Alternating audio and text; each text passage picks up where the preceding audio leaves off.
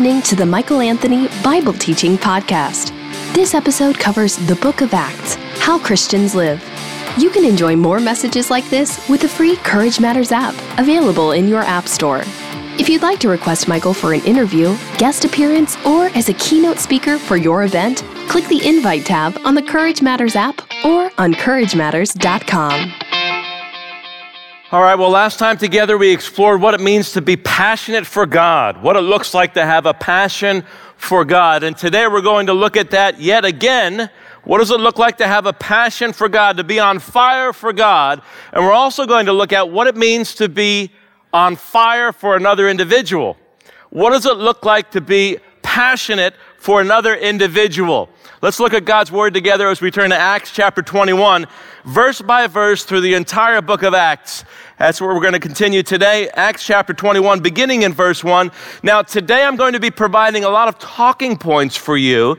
If you're a parent or you're a guardian, you're going to have plenty to talk about with your children and your teenagers. I would say this is a PG 13 message today. So I'm going to present the Bible and what it talks about in such a way that you're going to be able to talk about it with integrity with your children and with your teenagers. But I'm going to give you the talking points so that if you're paying attention, this very awkward subject, one of the most awkward subjects that we tend to face, can be a much less awkward subject, and you will be able to navigate through a discussion with your child, your children, and your teenagers. If I have your curiosity aroused by this time, there's a hint in the word I just used, then you're paying attention. Acts chapter 21, beginning in verse 1. When we had parted from them, when Paul left Ephesus, when we had parted from them and set sail, we came by a straight course to Kos and the next day to Rhodes, and from there to Patara. And having found a ship crossing to Phoenicia, we went aboard and set sail. When we had come in sight of Cyprus, leaving it on the left, we sailed to Syria and landed at Tyre. Look at the detail that's being provided here, leaving it to the left. This is a first person narrative of a travel documentary, a travel diary here, provided by Luke. We landed at Tyre for there the ship was to unload its cargo. And having sought out the disciples, we stayed there for seven days, and through the Spirit, they were telling Paul not to go to Jerusalem. When our days there were ended, we departed and went on our journey. And they all, with wives and children, accompanied us until we were outside the city. And kneeling down on the beach, we prayed and said farewell to one another. Then we went on board the ship and they returned home. This is the bond that happens through the gospel and the power of the Holy Spirit. Even though Paul and the traveling companions didn't know these people that well, they were bonded together through the power of the Holy Spirit and the message of the gospel. So there was a deep connection here. Verse 7. When we had finished the voyage from Tyre, we arrived at Ptolemais and we greeted the brothers and stayed with them there for one day. On the next day, we departed and came to Caesarea, and we entered the house of Philip the evangelist. Philip is the person spoken of in Acts chapter 8 when he goes to Samaria. Okay, Philip the evangelist, who was one of the seven and stayed with him. He had four unmarried daughters who prophesied. While we were staying for many days, a prophet named Agabus came down from Judea. And coming to us, he took Paul's belt and bound his own feet and hands and said, Thus says the Holy Spirit, this is how the Jews at Jerusalem will bind the man who owns this belt and deliver him into the hands of the Gentiles. When we heard this, we and the people there urged him not to go up to Jerusalem. Again, we see the phrase used here you go up to Jerusalem, and once you're in Jerusalem, when you leave there, you go down to every place else because it's the city of God presented in the Old Testament. It's a way of reverentially speaking about not only the city, but everything that Jerusalem represents a place of refuge, a place where the temple was, and the presence of God to a very large degree. That's Jerusalem is the city that God Himself had established. And that's why all biblical prophecy, by the way, revolves not around the United States. It doesn't. Spoiler alert right there, okay? I should have told you before I said that. All of biblical prophecy revolves around Jerusalem and what's happening to the nation of Israel. Very important for you to remember. So the next time you look at what's happening in the United States, and shake your head and say, Look how terrible things are. Well, the rapture must be soon. The return of Jesus might be soon. I want to lovingly nudge you and encourage you to stop being so foolish as to think that God's prophetic, eschatological, fancy word for end times, eschatology, don't be so foolish as to think that God's end times agenda revolves around what's happening in the United States. It doesn't.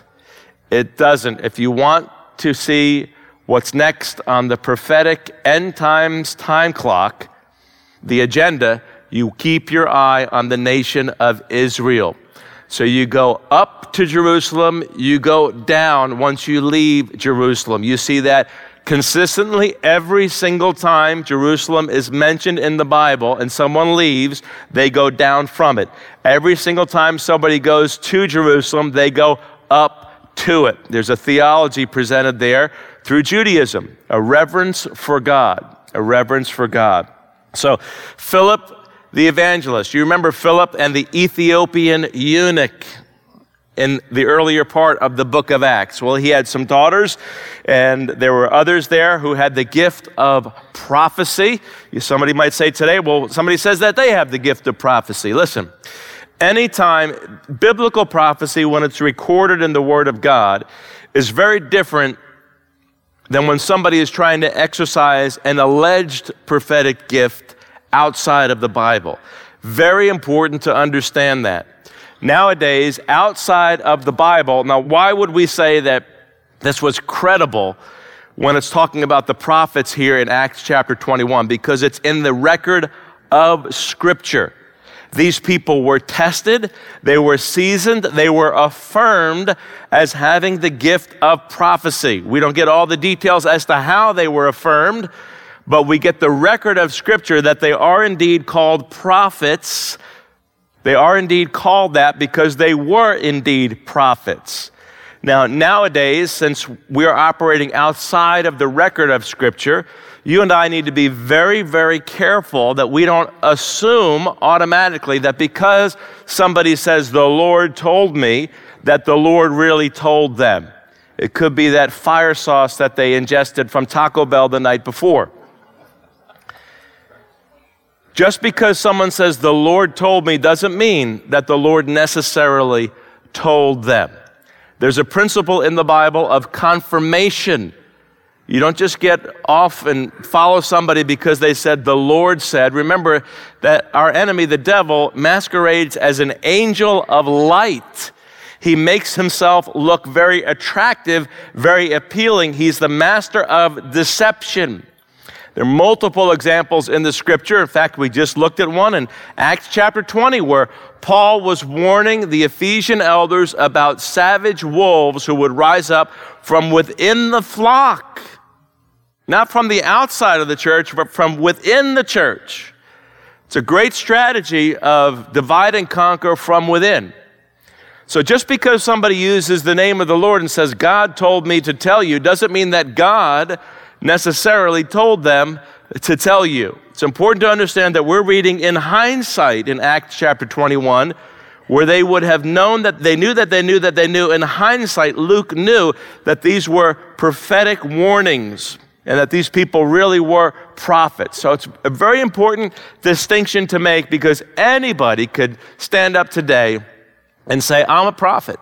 I have the gift of prophecy, and the Lord told me. You don't know that the Lord told them. And this is one of the reasons why God raises up and establishes in every church elders. This is what we see in 1 Timothy. In the book of Titus, you see it in Titus chapter 1 that the, the principle, the practice was to appoint elders in every town. Wherever there was a church, elders were to be appointed. It is the responsibility of the elders, also known as the overseers, also known as the bishops, also known as the shepherds, humanly speaking, following the shepherd, the Lord Jesus Christ, the responsibility of oversight of a church is given to the elders. Some might teach and preach. Some might be the tip of the spear. There needs to be a leader among the leaders. Otherwise, when that's not clear, the leaders, instead of completing each other, can compete against each other. And that's very important to understand who is the leader of the leaders. And then that leader of the leaders needs to also practice mutual submission. For example, in elder meetings, when we have elder gatherings, or even apart from that, I know that when I'm making decisions, those decisions are held accountable first and foremost to the Lord Jesus. I mean, we're all going to appear before the judgment seat of Christ. But I also have to keep a, a listening ear and a watchful eye to my other pastors who are here and to the other elders that I'm serving alongside of. And that if there are two elders, three elders, I begin to especially listen if two elders begin to express a disagreement or a difference over something I might want to do or something we're doing. We need to especially pay attention. That doesn't mean that we don't pay attention when one elder says something, but when you begin to get two or three, brother, you better start to listen. You better start to especially pay attention because if God could speak through the mouth of a jackass, Balaam's donkey, he can certainly speak through the mouth of an elder or two when he has ordained the elders as a team to oversee a church. Can I get an amen for that? Absolutely. Absolutely.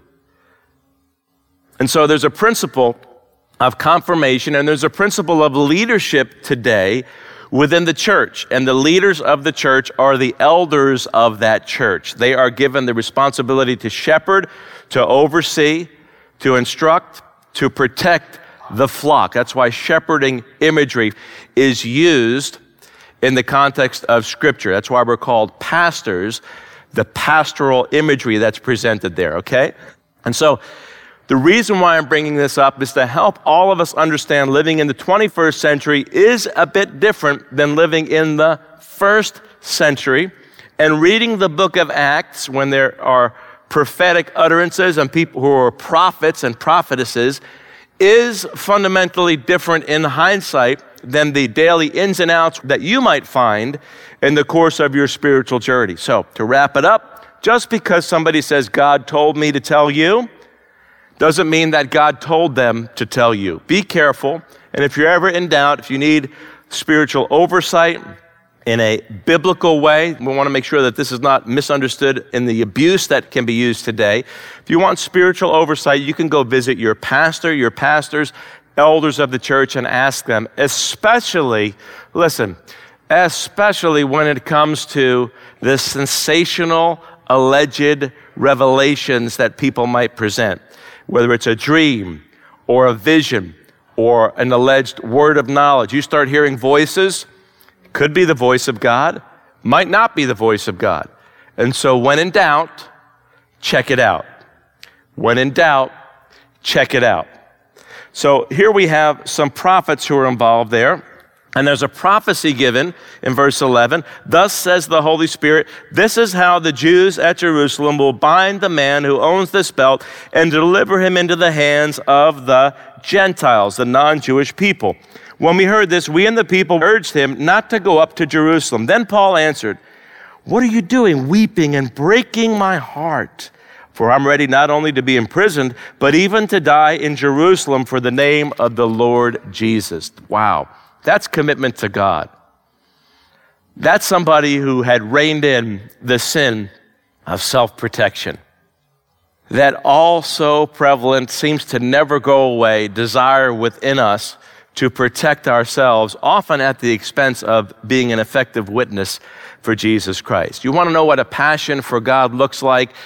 Paul is expressing it right here. I'm willing to go to Jerusalem and even die for the Lord Jesus. Now, if Paul is willing to go to Jerusalem and be that kind of a passionate, committed witness for Jesus, certainly you can be a passionate witness for Jesus in the workplace in your neighborhood, and in your family. In fact, our nation needs to see that type of passionate, selfless, Christ centered commitment more than ever en masse. And Paul is a great example of what an individual has as their priorities when they're filled with and led by the Holy Spirit. When you're filled with the Spirit, when you're led by the Holy Spirit, you will have such a burning passion for people to see Jesus Christ that you won't care about your own livelihood and well being. Remember, you can either be concerned in life about your own protection, or you can be concerned in life about the Lord's direction, that He would direct you and lead you every step of the way. If you make it your ambition to have God direct you, leave the protection up to God. He'll protect you. Wherever God is directing, God is protecting. So it's important for us to understand here what commitment looks like when you're led by and filled with the Holy Spirit. And Paul demonstrates it for us so clearly. He is passionate for God. He is passionate for the agenda of God. He is passionate for the lost. He is willing to do whatever it takes to be faithful to God and to lead as many people as possible to saving faith in Jesus. And he is a great role model for us in the 21st century. He's a great role model for you and for me of what it looks like to be passionate for God and passionate for people. In fact, when you are passionate for God, you'll have a passion for people. How do you know whether or not you have a passion for God? Well, look no further than your burden for the lost. How concerned are you for the people that God has put in your path at the workplace? For the people God's put in your path, in your family, and in the neighborhood where God has placed you. You might find yourself saying, God, get me out of my job. I can't stand it here. God, get me away from my neighbor. I can't stand my neighbor. God, thank you that Christmas and Thanksgiving are now distant memories and I don't have to spend time with family members. One of the great works of the Holy Spirit is to change our thinking. Oftentimes, we're guilty of stinking thinking. You notice that? Change our thinking. Stop asking God to get you out of that situation. Start thanking God for putting you in that situation where you can express your passion for Him, not in a vacuum. You can express your passion for God by demonstrating a passion for the lost. Listen, lost people are in the dark. Lost people say distasteful things. They do dastardly things. You did such things. You said such things. I know I did before I came to know Jesus as my Savior. And so God doesn't have any other choice. In order to send you as salt and light into a distasteful, dark place, He's got to send you into a distasteful, dark place. So your workplace might be distasteful, might be dark. People might say things that are terrible. They might do things that are terrible. They might make innuendos. Well, glory to God. That's why you're there. You're there to be the witness that would otherwise not be there. And when you're filled with the Holy Spirit and you're passionate for God, you'll be passionate for the people that God has placed in your path. You'll be concerned about those people. You'll have a burden for the lost. And you'll actually stop asking God to deliver you from those circumstances and begin to ask God to direct you in the midst of those circumstances. And so Paul says, Why are you breaking my heart? I love you. I know you love me. I know you're concerned for me. I'm concerned for you. Why are you breaking my heart? I'm willing to even go to death because of Jesus Christ and because of my burden and my passion for the lost. What a great example he is of what it means to have a passion for God. You can always measure your passion for God by your burden for the lost. Verse 14. Since he would not be persuaded, this is a man of conviction and focus. We ceased and said, Let the will of the Lord be done. After these days, we got ready and went up to Jerusalem. See, I didn't lie to you, did I? They went up to Jerusalem. And some of the disciples from Caesarea went with us, bringing us to the house of Mnason. There's a great name for you if you're expecting. M N A S O N, of Cyprus, an early disciple with whom we should lodge. When we had come to Jerusalem, the brothers received us gladly. On the following day, Paul went with us to James, and all the elders were present. It's a means of accountability and a means of relationship and fellowship. The mighty super apostle Paul is going to meet with the elders, the leaders of the Jerusalem church. After greeting them, he related one by one the things that God had done among the Gentiles through his ministry, which some of which we have the privilege of reading in the book of Acts that we've been exploring together, this firsthand eyewitness account. And when they heard it, they glorified God and said to him, You see, brother, how many thousands there are among the Jews of those who have believed. They're all zealous for the law and they've been told about you that you teach all the Jews who are among the Gentiles to forsake Moses. So seems like Paul steps into a hornet's nest. People have been spreading incorrect information. They've been gossiping and slandering about him. So the leaders of the church in Jerusalem, where the temple is right there, the epicenter of Judaism, why wouldn't they be concerned about the law? And the customs of the Jews. Remember, Christianity is a sect, comes out of Judaism. So you have Jewish adherents to the Old Testament who accept Jesus as their Messiah, and now Paul adds this other flavoring into the mix of preaching and presenting the gospel to non Jewish believers who didn't know anything about the law in most instances, or in some instances, some of them knew some things about the law, but they didn't practice the law. And so they have this powwow and they're concerned. They've been told about you, verse 21, that you teach all the Jews who are among the Gentiles to forsake Moses, telling them not to circumcise their children or walk according to our customs. What then is to be done? They'll certainly hear that you've come. Do therefore what we tell you. We have four men who are under a vow. So, what they're trying to, to continue to have unity by the preaching of the gospel, where you have Jewish believers practicing the customs of the Old Testament, circumcision, and then you have non Jewish believers. How are they going to get together in fellowship? So they present this idea, the vow. It's a a Jewish practice, most likely a Nazarite vow. There's some debate and discussion about this. We talked about the Nazarite vows before. And if you're new to our church, if you're new to listening in this series, listening by radio or by podcast, then there you go. You should have listened earlier. Don't miss anything from this point on. How about that? A little bit of a nudge, a little bit of encouragement for you. Go back and listen to the messages, and you'll understand more about the Nazarite vow. What then is to be done? Verse 22 They will certainly hear that you have come. Do therefore what we tell you. We have four men who are under a vow. Take these men and purify yourself along with them and pay their expenses so that they may shave their heads. Part of the Nazarite vow. Thus, all will know that there is nothing in what they have been told about you. They'll know what we know is to be true. You're not telling people to forsake the Old Testament. You're not telling Jews that they need to forsake certain practices. You're helping people understand that Jew and Gentile have commonality in Jesus. And we don't ask Gentiles to participate in the Old Testament, but at the same time, we don't want to alienate the Jews.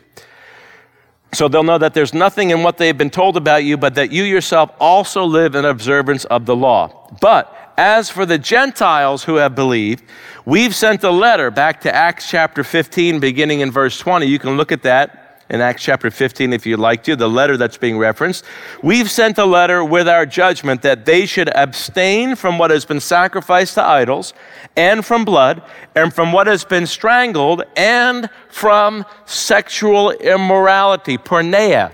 Okay? Porneia is a modern word that we get from the root of what is used here. Abstain from sexual immorality, and we're going to dive into that in just a moment briefly. Then Paul took the men, and the next day he purified himself along with them and went into the temple, giving notice when the days of purification would be fulfilled and the offering presented for each one of them. And so, what they're trying to do is they're trying to be missionaries, trying to get people of different ethnic backgrounds, of different cultural practices to focus on the person and works of Jesus. And they wanted to make sure, just as we looked at before, they wanted to make sure that Paul's witness and his effectiveness toward the Jews would not be hindered if he was now withdrawing from the customs and the practices of the Jewish people. So Paul is acting as a good missionary wanting to make sure that we keep the main thing the main thing, and the main thing is salvation and the forgiveness of sins for Jew or Gentile, Gentile and Jew, through the person and the works of the Jewish and the Gentile Savior. There's only one, Jesus.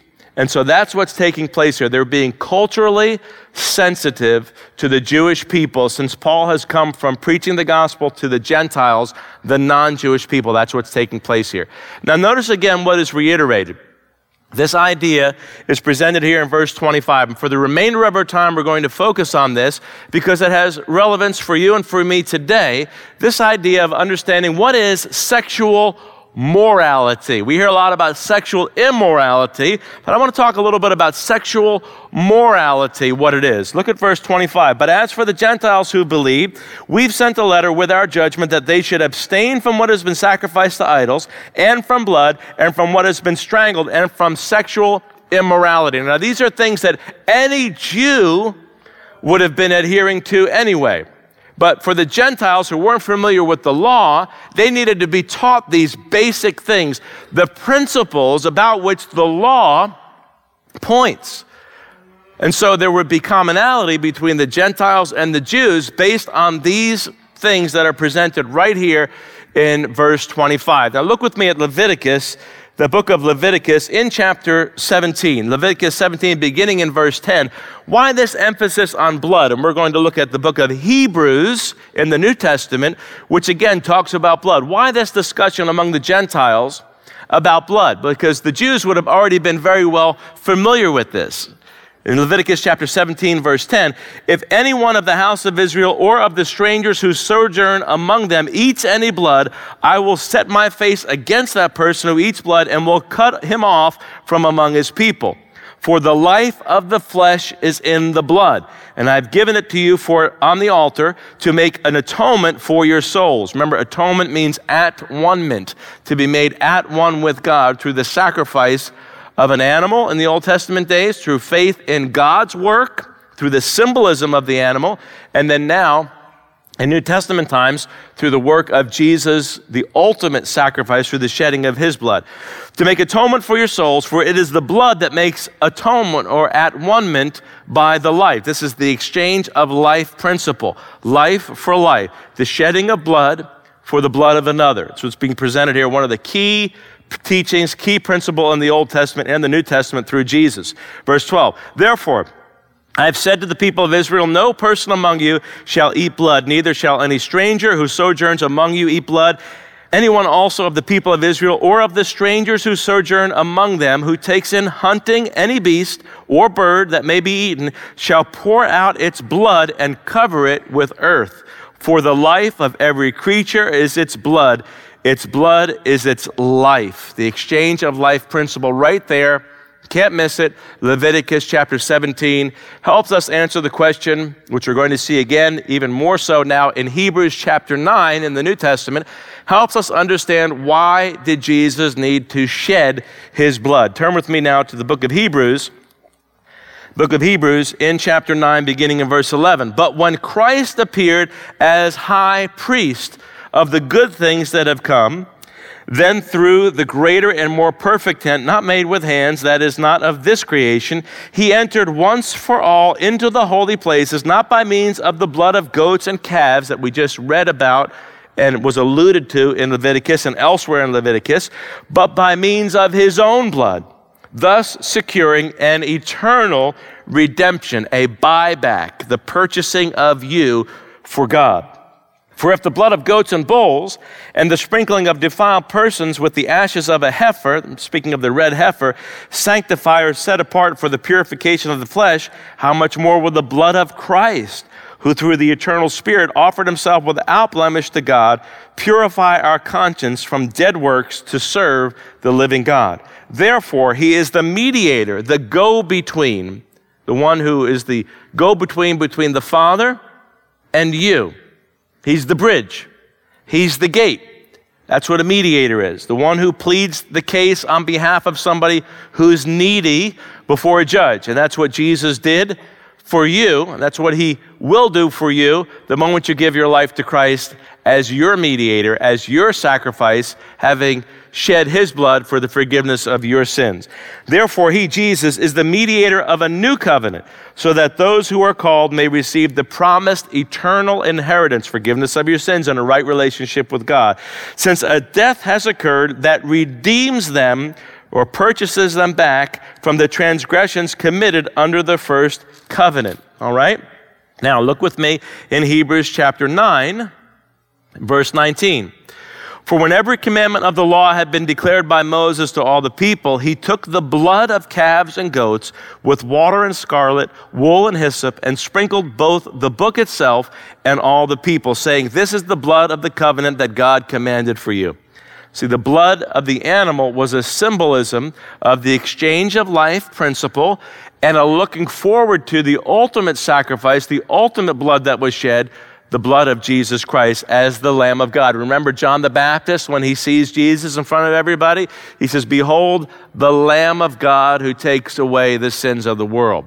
So the Old Testament sacrifices were pointing toward, looking toward the ultimate sacrifice of Jesus. Why was there shedding of blood in the Old Testament sacrifices? Because that was a looking forward to, a type, a kind of the ultimate sacrifice, who would be Jesus. He was the God man, the uniquely brought forth, one of a kind Son of God. Couldn't just be a human being, had to be a God man, fully human and fully God, because there had to be that absence of sin, the purity in order for the sacrifice of Jesus to be satisfactory for God. And that's why it's a once and for all, one of a kind, one and done sacrifice through Jesus. Make sense? Does that make sense? Yes. Okay. Verse 21 And in the same way, he sprinkled with the blood both the tent and all the vessels used in worship, a reference to the tabernacle in the Old Testament. Indeed, under the law, almost everything is purified with blood, and without the shedding of blood, there is no forgiveness of sins. Thus, it was necessary for the copies of the heavenly things to be, pur- to be purified with these rites, but the heavenly things themselves with better sacrifices than these. For Christ has entered not into holy places made with hands, which are copies of the true things, but into heaven itself, now to appear in the presence of God on our behalf. Nor was it to offer himself repeatedly as the high priest enters the holy places every year with blood not his own, but then he would have had to suffer repeatedly since the foundation of the world. But as it is, he has appeared once for all at the end of the ages to put away sin by the sacrifice of himself.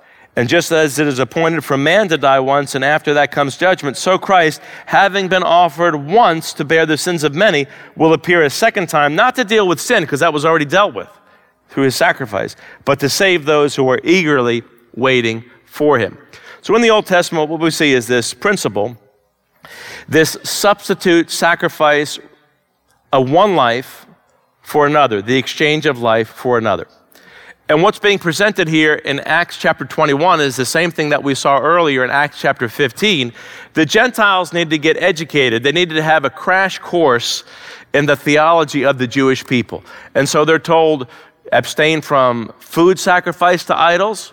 Don't get involved in idol worship. No Jew who was devout and walking with their God would be involved in idolatry. And don't eat the food of an animal that was strangled because then the blood would not have drained out of the body. Then you would have been guilty of eating the blood of that animal. And then you would have violated the main teaching of the Old Testament, which is a exchange of life principle that the blood of the animal, looking forward to the blood of the Messiah that would be shed, was poured out in exchange instead of your blood and my blood being poured out. So it's important that that type, that kind, that teaching was not violated even among the Gentiles. And then there's this whole thing about porneia, sexual immorality. Sexual morality, sexual morality is sexual activity, sexual conduct between two consenting individuals, a man and a woman, in the context of a marriage.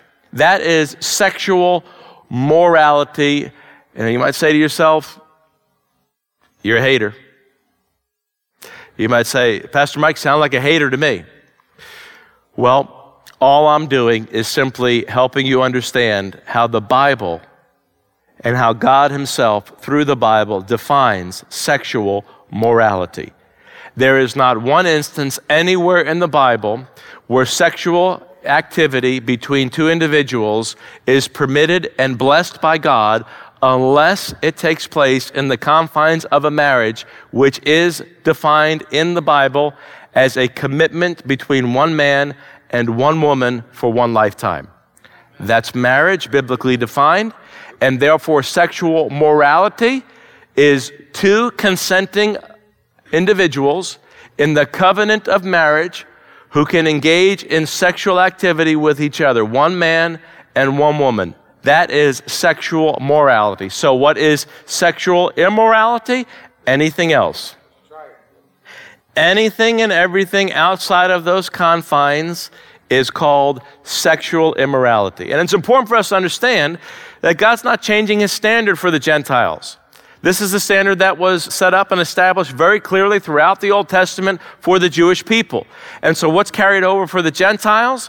That same teaching that God cares about sexual morality. It's important, sexual morality. Now, it's also important for us to understand as we start to explore just a little bit in our remaining time sexual immorality. Sexual immorality. See, the door for sexual immorality is opened. Listen very carefully. Watch this.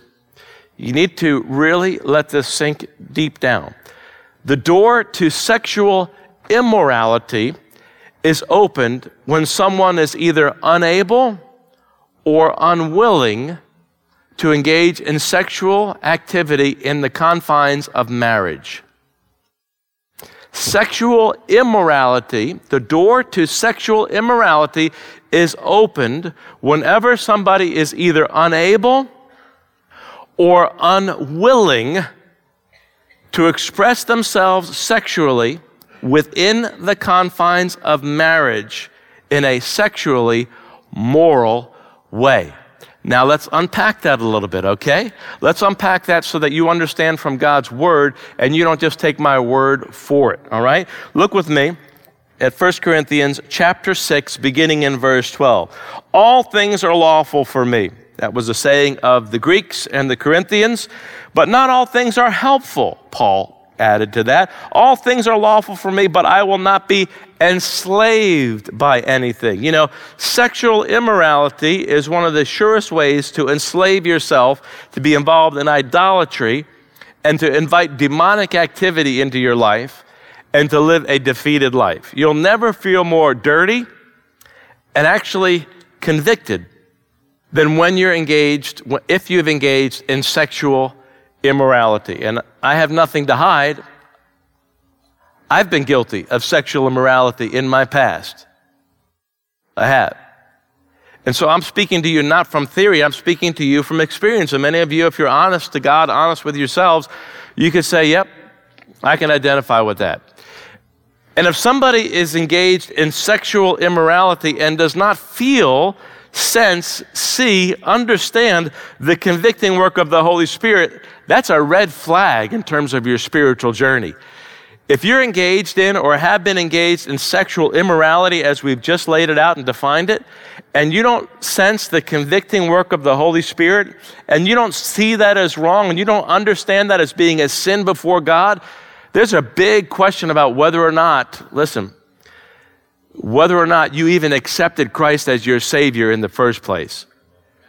Because you can't accept Jesus as your Savior and be indwelt by the Holy Spirit and engage in something as fundamentally askew, fundamentally sinful as sexual immorality, and not grieve the Spirit of Jesus. Listen, if you grieve Jesus, He's going to let you know. That's the convicting work of the Holy Spirit. He tells you specifically. Now, you can try to redefine sexual immorality, but then you're tampering with the Word of God, and then you're going to have God to deal with. That's a very dangerous thing. So here, 1 Corinthians chapter 6 verses 13 as we continue. Food is meant for the stomach and the stomach for food and God will destroy both one and the other. The body is not meant for sexual immorality but for the Lord and the Lord for the body. And God raised the Lord and will also raise us up by his power. Do you not know that your bodies are members of Christ? Shall I then take the members of Christ and make them members of a prostitute? Never. Some people would look at this and say, well, see, sexual immorality is only engaging in sex with a prostitute. No, that's one of the examples of sexual immorality because the Corinthians had this idea where they could get a heightened experience, so they thought. The Gentiles, the non Christians, at least if they had come to know Christ, they were getting a wake up call here. They could go into a idolatrous shrine pay a price, engage in some type of activity with a shrine prostitute as a means of trying to connect with the gods. And what Paul is saying is that that is sexual immorality. It's not one man and one woman in the confines of the commitment of marriage, and therefore that makes it immoral. If you engage in sexual activity with a married individual and you're not married to that individual, sexual immorality. You might say, God told me, I think this, that's true love. No, it's not true love, it's true sin. It's true immorality. It's true immorality. Do you not know that your bodies are members of Christ? Shall I then take the members of Christ and make them members of a prostitute? Never. Or do you not know that he who is joined to a prostitute becomes one body with her? For it is written, the two will become one flesh. That's presented in the Bible about the consummation of a marriage. But he who is joined to the Lord becomes one spirit with him. Flee from sexual immorality. Every sin that a person commits is outside the body. But the sexually immoral person sins against his own body. Now, in one sense, all sin is the same. The sin of gossip is just as significant as the sin of sexual immorality, and Jesus would have had to die for that. Jesus did die for that. But in another sense, sexual immorality is different in terms of the nature of the sin. Why? Because it says right here, he who sins sexually sins against his own or her own body. It's intrinsic to who you are in a way that's different than other sins. Sexual sin is different in that regard. It's not different in that it's more significant than the sin of gossip, for example. I'm just picking one sin out, or the sin of gluttony, or the sin of slander, or the sin of stealing. They're all significant. Jesus died for all of that. But there's something intrinsically different about what you're doing to yourself and what you're doing to that other person when you sin with sexual immorality. Or do you not know that your body is the temple of the Holy Spirit within you? Whom you have from God. You are not your own, for you were bought with a price, so glorify God in your body. Boy, I wish we had more time to talk about the temple of the Holy Spirit in contrast to the temples that the Corinthians were participating in. But y'all come back now, you hear, we'll talk about that at some other time. But sexual immorality, let's continue here because I want you to understand that the door is open to sexual immorality whenever somebody is unable to express themselves through marriage and sexual conduct through marriage, or whenever somebody is unwilling to restrict themselves under the blessing of God to sexual activity in the confines of marriage. Verse 1 of 1 Corinthians chapter 7. Now, concerning the matters about which you wrote, it's good for a man not to have sexual relations with a woman or not to get married. But because of the temptation to sexual immorality, each man should have his own wife and each woman her own husband. So we have this teaching from Scripture that one of the things, one of the fringe benefits of getting married to a member of the opposite sex in the confines of marriage is so that you don't get tempted into sexual immorality outside the confines of marriage that God ordained. So each man should have his own woman, monogamous relationship. And if you don't think that polygamy is going to become a problem in the United States, you remember what I'm saying right now we're, going to have some challenges in this nation with the discussion beginning about redefining marriage yet again, where polygamy is then considered to be okay. Well, if everybody is consenting, we're all consenting adults, why can't we? You watch. It's going to happen sooner than we think. You watch. Because as a culture marches away from the teachings of God's word, it begins to open the door to whatever it wants to teach as a substitute, whatever it wants to embrace. So each man should have his own wife, and each woman her own husband. The husband should give to his wife her conjugal rights. I don't like the word that's used there in the ESV because it sounds so like we're watching a, an episode of Law and Order here. What it means is the husband should express himself and fulfill the desires of the wife within the confines of that marriage.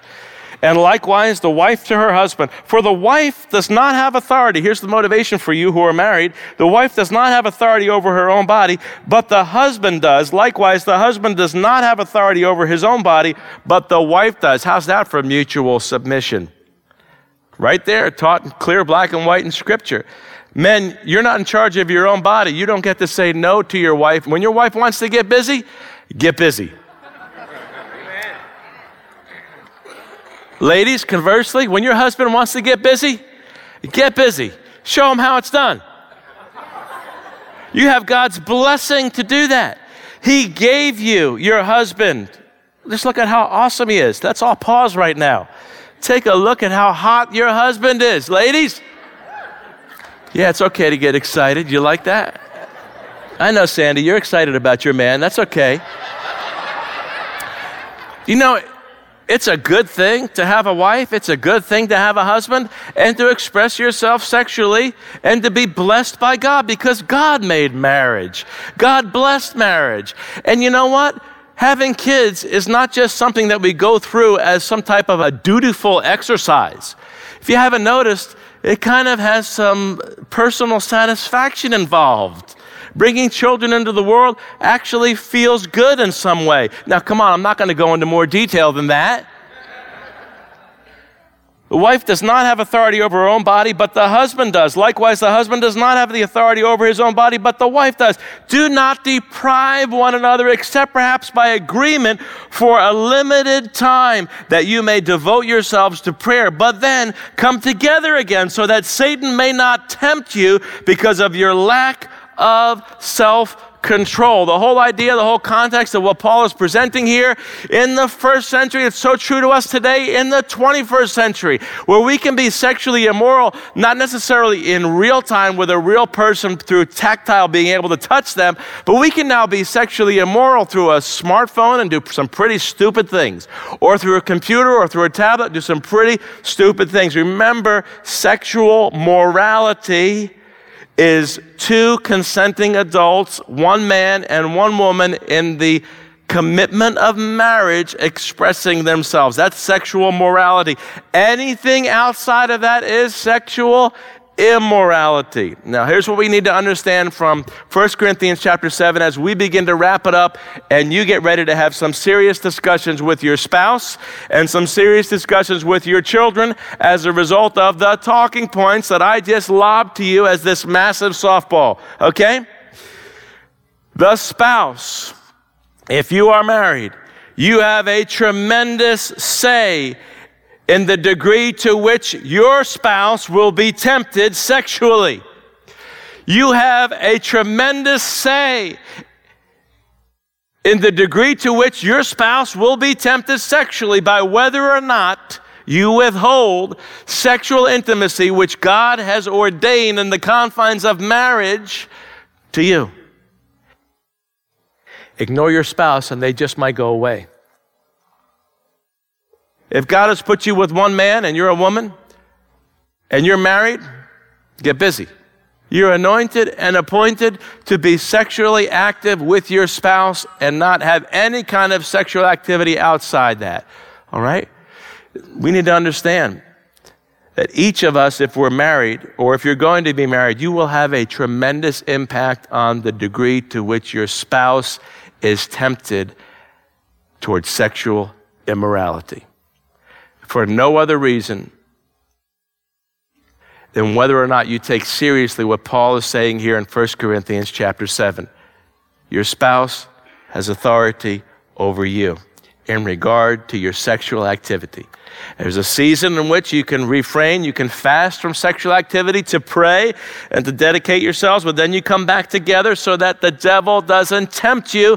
There's a whole lot of sexual immorality in the world today, and you need to understand that if you're married or if you're going to be married, you have fringe benefits in the confines of that marriage where you can get busy. Hey, listen, I'm going to say this. You can get busy for God with His full blessing. He made marriage, He made sex, He made procreation, He designed it. He said, It is good. It is very good. Outside of that, it is bad, it is very bad. And I'll end with this thought for you. Just because your spouse has tremendous impact over you in whether or not you are tempted to be sexually immoral doesn't absolve you from being moral. It doesn't absolve anybody. Nobody has an excuse to say, see, hon, you're not giving me what I need. You're not giving me my conjugal rights. It's right here. Pastor Mike talked about it. Listen, don't bring me into the bedroom, okay? don't bring me into that. The Bible makes it very clear. Listen, the whole idea here is that just because your spouse might be withholding from you what you have a right to get from them in the confines of marriage doesn't mean that you can drop back and punt on your commitment to Jesus. Because you're not just committed to your spouse in that marriage, you're first and foremost committed to Jesus as expressed through faithfulness to your spouse. And so you could be tempted to think, well, darn right, I'm going to look at that. After all, I'm not getting what I deserve. Darn right, I'm going to have a conversation. After all, I'm not getting what I deserve. And you get involved in an emotional affair. Darn right, I'm going to drink water from somebody else's cistern because I'm not getting it from mine. Listen, you're, you're self deceived at that point because your commitment is not just to your spouse. Your commitment to your spouse is in proportion to your commitment to your Lord and Savior Jesus, who shed his blood for the forgiveness of your sins. To be set apart to the Lord is to be set apart to your spouse. And hopefully, I made it abundantly clear what sexual morality is, what sexual immorality is, and why it was important for Paul and all the apostles to be on the same page, whether you're a Jew or whether you're not a Jew, to have everybody on the same page in regard to holiness and purity and walking with Jesus. So now you've got some talking points with your spouse. I imagine that there might be some children born about nine months from now as a result of this message.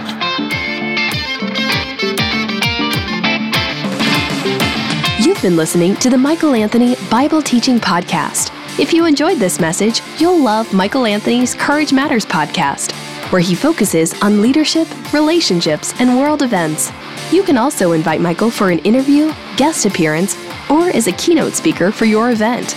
To learn more, visit CourageMatters.com or download the free Courage Matters app. In the meantime, keep looking up. There's no place else worth looking.